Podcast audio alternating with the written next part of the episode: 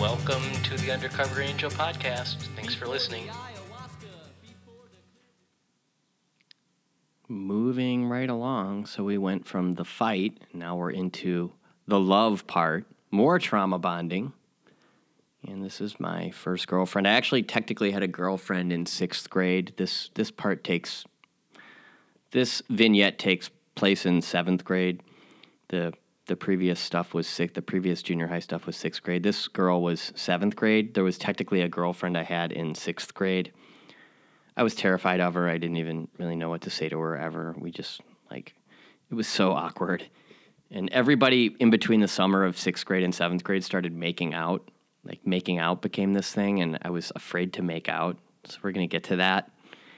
But all my friends started making out. There would be these make out parties. They're like kids, like little kids, like 12 years old, totally going at it. Like feeling. I remember when my friend, like, because everybody does it in front of one another. Like it's like a make out party, and you can like see your friend's hand up this girl's shirt.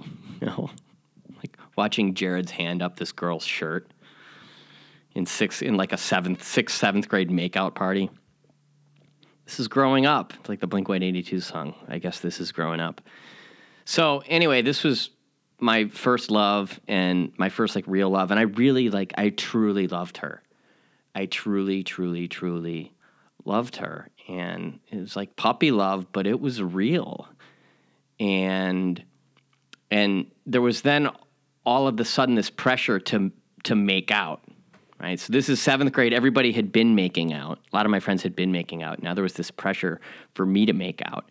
And so like jared's like i he had to like talk to her friend to find out if if she would make out back if i made out like and um and he's like yeah she told she told Marcia she'd open her mouth if you kissed her and that she'll do tongue, so go for it. And he was he was really just a dick by this point. He was really just kind of an, an asshole. And and so they're like antagonizing. He's like antagonizing me and everybody's like making you know, they don't think that I'll do it. And like finally there was this there was this this bus trip, this trip on a bus. It was actually to a it was actually to a a skiers. It was actually to Alpine Valley to go skiing, which was the first time I went skiing in seventh grade. But in the book, I say it was the ice rink because I didn't want to have to explain it any further. There are certain things that were slightly changed just to move the story around. I can assure you, all of the gnarly, gnarly, gnarly stuff is 100% real. Up to and including the first kiss, it was very, it's terrifying. And I like kissed her on this bus. We were on our way home from Wisconsin and I had actually learned to ski that day too, which was formative because there was stoke involved with that. But it was it like wasn't enough. So then I tell my friends and they like like Jared doesn't even believe me. I'm going to combine a few chapters in in this stories in this podcast. So then I like have to now I've made out with her. Now I have to write her a note and like her friend tells me I have to write her a note and then Jared's like she it's it's really it's really easy to write him notes. You just write him a note and, you know, whatever, just give it to her and she'll read it and then she'll write you a note back. And I was like, in my mind, I'm like, I can't write a note. Like, I'm so scared. Like, I'm absolutely terrified. I'm completely terrified to write this girl a note. And so she's, she's like,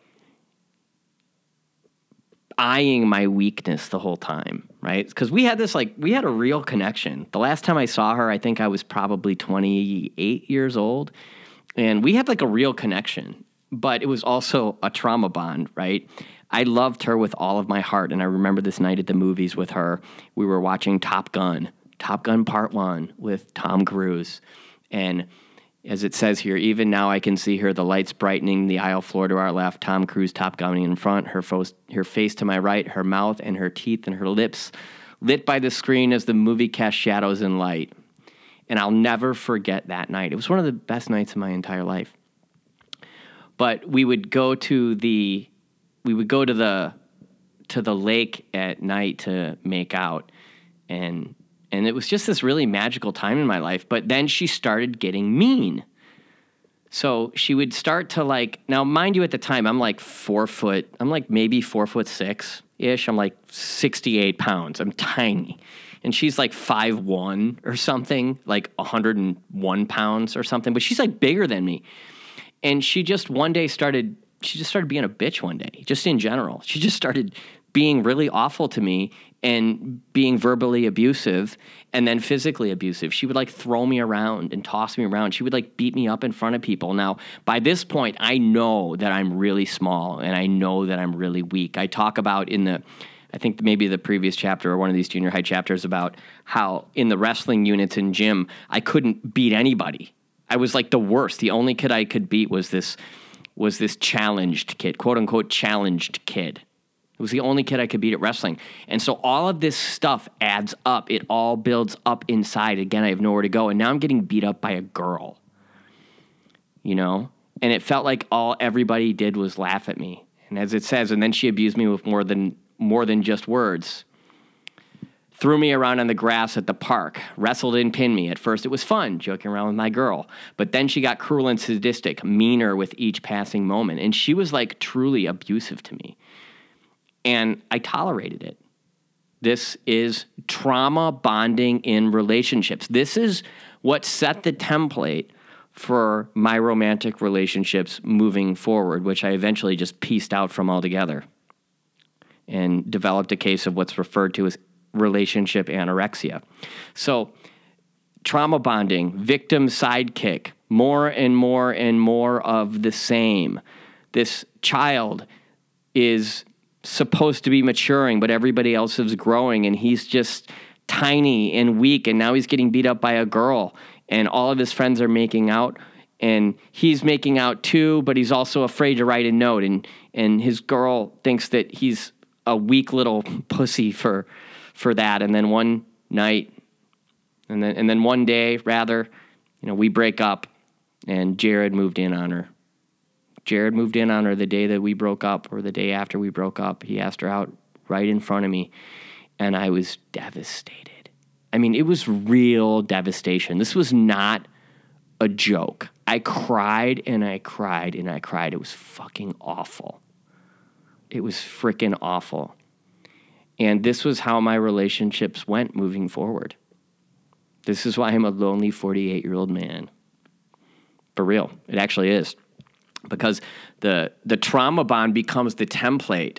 So when someone healthy presents herself, you, you if you're interest if you're used to trauma bonding, when somebody healthy comes along, you're you're not interested in it. Most people aren't interested in it.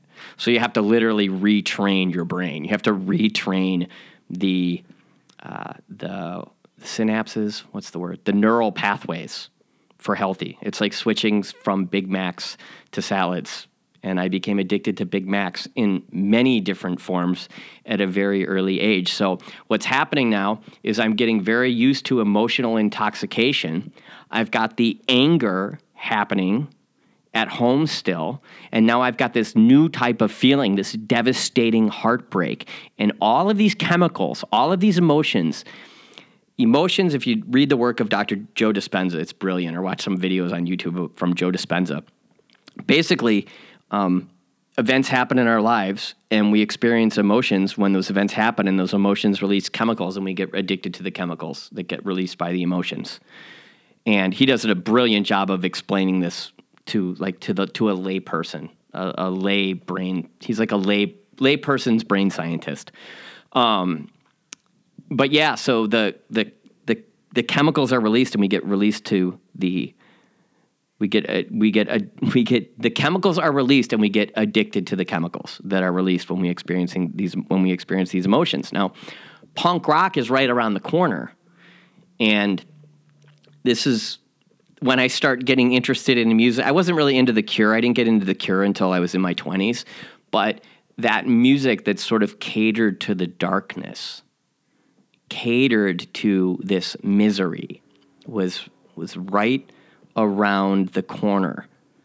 And that is coupled, obviously, the music, this punk rock music is, it, it goes hand in hand with skateboarding, which was what happened where I turned. I turned to skateboarding when Elizabeth, the character known as Elizabeth in the book, shattered my, my heart and, and Jared then scooped her scooped her up. So there was a line from a song that uh, by Billy Bragg that goes, In the end, it took me. Billy Bragg's one of my favorite musicians. He's got this line that says, In the end, it took me a dictionary to find out the meaning of unrequited while she was giving herself for free at a party to which I was never invited. I'll never understood my failings then, and I hide my humble hopes now. Thinking back, she made us want her, a girl not old enough to shave her legs. It's called The Saturday Boy. It's a beautiful song. It's interesting that that beautiful song would be my favorite song because it's just a song about being devastated in like third grade or sixth grade or seventh grade whenever this happened. So Elizabeth one day decided that we were fighting too much and it was time to break up, and then Jared swooped in. And that was that. There was a party, and I was grounded for the party. I think I say in the book that I was, I was, I wasn't invited to the party. I think I was invited to the party, but I was grounded. I was actually grounded for the party because I, I lit something on fire in my closet for kicks, and so I was grounded. And then I talk about wanting things to burn. And several chapters ago, also being into fire, I was kind of a pyromaniac, which makes sense now, doesn't it? But because I lit something in fire inside my home, my, my mother grounded me. And then as a result of being grounded, Jared moved in. That was happening on top of all of this other trauma bonding that was happening between me and Elizabeth. So, so it goes. Thanks for listening. Talk to you next time. Bye bye.